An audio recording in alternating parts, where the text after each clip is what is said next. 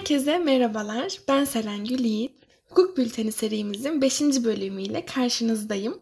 Bugünkü bölümümüzde 29 Mart 4 Nisan tarihleri arasında yaşanan olayları sizlerle paylaşacağım.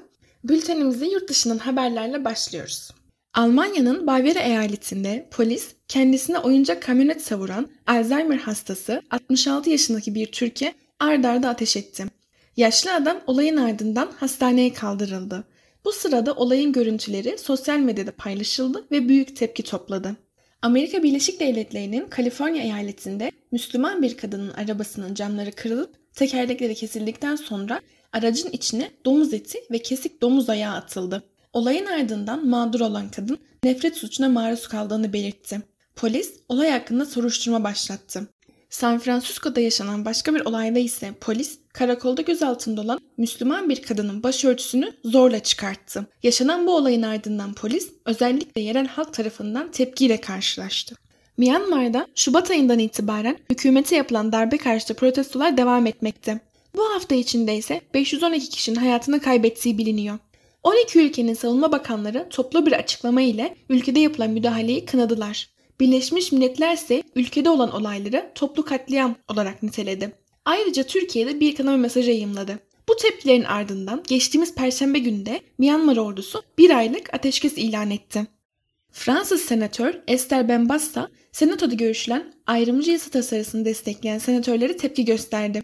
Müslümanların normal şekilde yaşamalarına izin verilmediğini ve her şeyin dışlama konusu olduğunu söyledi. Benbassa, Müslümanlardan ne istiyorsunuz? Bunu bilmek istiyorum. Başörtüsü sorun olmadığı zaman tesettür maya sorun oluyor. Başörtüsü sorun olmadığı zaman helal sorun oluyor. Helal sorun olmadığı zaman başka bir şey sorun oluyor ifadelerini kullandı. Geçtiğimiz haftalarda Avustralya'da Başbakan Scott Morrison'ın partisinde yaşanan taciz olaylarına karşın ülke genelinde taciz ve ayrımcılık olayları protesto edilmiş ve Başbakan Scott Morrison bu konularla alakalı soruşturma sözü vermişti. Scott Morrison bu sözünün ardından kabinede değişikliğe gitti ve Linda Reynolds Savunma Bakanlığı görevinden Christian Porter da Endüstriyel İlişkiler Bakanlığı görevinden alındı. Amerika'da siyahi George Floyd'un gözaltına alınması sırasında dizini ensesine basarak ölümüne sebep olan eski polis memuru Derek Chauvin davasının 5. gününde Minneapolis Polis Departmanı Cinayet Masası şefi tanık olarak dinlendi. Şef Zimmerman, Floyd polis için bir tehlike oluşturmuyordu ifadelerini kullandı. Fransa merkezli ilaç şirketi Servier, 2019'da piyasadan çekilene kadar 33 yıl aşkın bir süre piyasada kalan hastalıklara ve ölümlere sebep olan diyabet ve zayıflama ilacı Mediator ile ilgili ağırlaştırılmış dolandırıcılık ve taksiyle adam öldürme başlıklarından suçlu bulundu. Şirketten bir kişi ertelenmiş 4 yıl hapis cezasına çarptırılırken şirkete 2 milyon avro tazminat cezası verildi. Ayrıca Fransa Ulusal İlaç Ajansı 303 bin avro tazminata mahkum edildi. Emmanuel Macron, Angela Merkel ve Boris Johnson'ın aralarında bulunduğu 24 lider dünyanın gelecekte karşılaşabileceği yeni salgın hastalıkları hazır olabilmek için uluslararası bir anlaşma imzalanması çağrısında bulundu. Liderler yaptıkları açıklamada Covid-19 krizinin 2. Dünya Savaşı'ndan bu yana yaşanan en zorlu kriz olduğunu ve en yakın zamanda uluslararası çalışmalara imza atılmasının gerekliliğini vurgu yaptı. Ayrıca liderler başka sağlık krizlerinin de çok yakın olduğunu belirtti. Birleşmiş Milletler ve Avrupa Birliği Suriye'de ve bölge ülkelerinde 13 milyondan fazla Suriyelinin acil insani yardıma ihtiyacı bulunduğunu belirterek uluslararası camianın cömert yardımlarda bulunması için çağrı yaptı. Düzenlenen yardım konferansının hedefi 10 milyar dolar olarak açıklandı.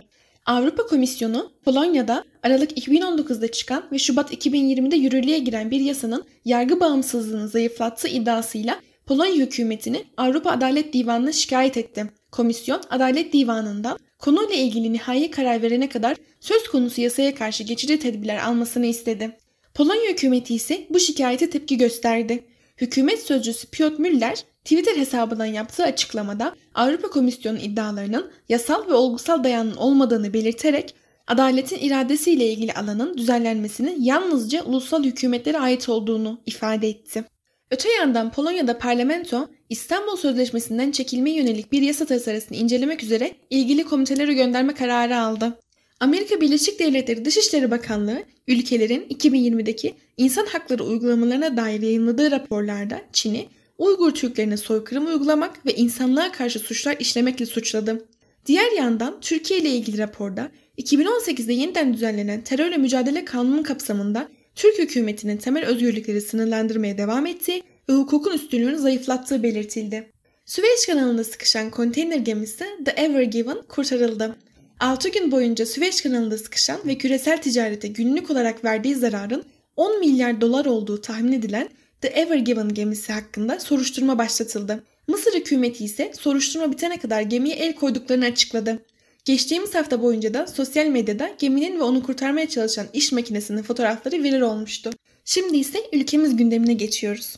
23 yaşındaki Şule Çet, Ankara'daki bir plazanın 20. katından düşerek yaşamını yitirmişti. Bu olayla ilgili davada sanık olarak Çağatay Aksu ve Berk Akant yargılanmıştı. Sanık Berk Akant'ın cezasını az bulan Yargıtay, Akand'ın asli fail olduğunu vurguladı ve indirimlerini iptal edilerek sanığın yeniden yargılanmasını talep etti. Lüks bir araçta uyuşturucu kullanırken çekilen görüntüleri sosyal medyaya yer alan, yaptığı kokain değil pudra şekeriydi açıklamasıyla gündem olan ve AK Parti Genel Merkezi'nde büro çalışanı olduğu duyurulan Kürşat Ayvatoğlu, adli kontrol şartıyla serbest bırakılmasının ardından savcılık talimatıyla yeniden gözaltına alındı ve kendisi hakkında ev hapsi kararı verildi. İçişleri Bakanı Süleyman Soylu da Ayvatoğlu'nun dönem dönem uyuşturucu kullandığının ve satın alarak arkadaşlarını temin ettiğinin tespit edildiğini açıkladı. Ek olarak AK Parti Grup Başkan Vekili Bülent Turan'dan da Kürşat Ayvatoğlu hakkında bir açıklama geldi. Turan, bu kadar yanlış olan kişinin işe alınması bizim kusurumuzdur ifadelerini kullandı. Cumhuriyet Halk Partisi Kadın Kolları Başkanı Aylin Nazlı Aka yaptıkları basın toplantısında İstanbul Sözleşmesi'nden çekilme kararının iptali için Danıştay'da dava açtıklarını duyurdu. CHP'nin başvurusunun ertesi günü ise İyi Parti Genel Başkanı Meral Akşener, Cumhurbaşkanı Recep Tayyip Erdoğan'ın vermiş olduğu İstanbul Sözleşmesi'nden çekilme kararının iptali için Danıştay'a başvurdu. Boğaziçi Üniversitesi'ne rektör atanmasının ardından düzenlenen protestolar nedeniyle tutuklu yargılanan öğrencilerden Ömer Şengel tahliye edildi.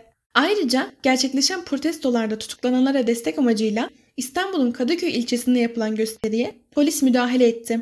30'dan fazla gösterici sürüklenerek ve ters kelepçe takılarak gözaltına alındı. Anayasa Mahkemesi, HDP'nin kapatılmasına ilişkin dava açılması istemiyle hazırlanan iddianameyi eksik bularak Yargıtay Cumhuriyet Başsavcılığına iade etti. Oy birliğiyle alınan kararın gerekçesinde partinin yetkili organlarıyla terör örgütünün odağı olma fiili arasında gerekli ilişkilendirilmenin yapılamadığı belirtildi. Anayasa Mahkemesi, HDP'li Ömer Faruk Gergerlioğlu'nun milletvekilliğinin düşürülmesinin iptali istemiyle yapılan başvuruyu yetkisizlik nedeniyle oy birliğiyle reddetti. Konuyu Avrupa İnsan Hakları Mahkemesi'ne taşıyacaklarını söyleyen Gergerlioğlu, ceza dosyasıyla ilgili yapılan esas başvuru için halen karar beklediklerini açıkladı. İki gün önce Ankara'daki evinde gözaltına alınan Gergerlioğlu, adliyedeki işlemleri sırasında yaşadığı kalp şikayetiyle hastaneye götürüldü. Türkiye Büyük Millet Meclisi'nde maddelerine geçilmesi hükümet yeterli sayıda katılım sağlamadığı için muhalefetin oylarıyla reddedilen güvenlik soruşturması ve arşiv araştırması kanunu teklifinin oylaması AK Parti'nin oylamanın iş tüzüğe aykırı yapıldığı yönündeki itirazı üzerine yenilendi. Yenilenen oylamada teklifin maddelerine geçilmesi kabul edildi. Yasa, kamu görevlerine dönecek ya da ilk kez başlayacak kişilere yönelik güvenlik soruşturması ve arşiv araştırması sorumluluğu getiriyor. CHP, İyi Parti ve HDP oylama sırasında itiraz gelmediğini, itirazın kabul edilmemiştir ilanından sonra yapıldığını, teklifin reddedildiğini ve bir yıl süreyle aynı konuda teklif verilemeyeceğini ifade etti. Yozgat'ın Sorgun ilçesinde görev yapan Cumhuriyet Savcısı Özlem Salkım, evinde başından vurularak ağır yaralandı ve 3 gün süren yaşam mücadelesinin ardından maalesef yaşamını yitirdi. Yozgat Cumhuriyet Başsavcılığından yapılan açıklamada olayla ilgili evde misafir olarak bulunan 4 kamu görevlisinin gözaltına alındığı belirtildi. Şüphelilerden 3'ü Cumhuriyet Savcılığınca ifadeler alındıktan sonra serbest bırakıldı. Olayda kullanılan silahın sahibi ise nöbetçi hakimlikçe adli kontrol şartıyla salı verildi. Savcımıza rahmet, sevenlerine ve tüm yargı camiasına başsağlığı diliyoruz. Ayrıca 31 Mart 2015 tarihinde makamında teröristler tarafından esir alınıp saatlerce alıkonulan ve şehit edilen Cumhuriyet Başsavcımız Mehmet Selim Kiraz'ı rahmetle anıyoruz. Haber bültenimizin sonuna geldik. Umarım bültenimizi beğenmişsinizdir. Hepinize dinlediğiniz için teşekkür ediyorum. Görüşmek üzere.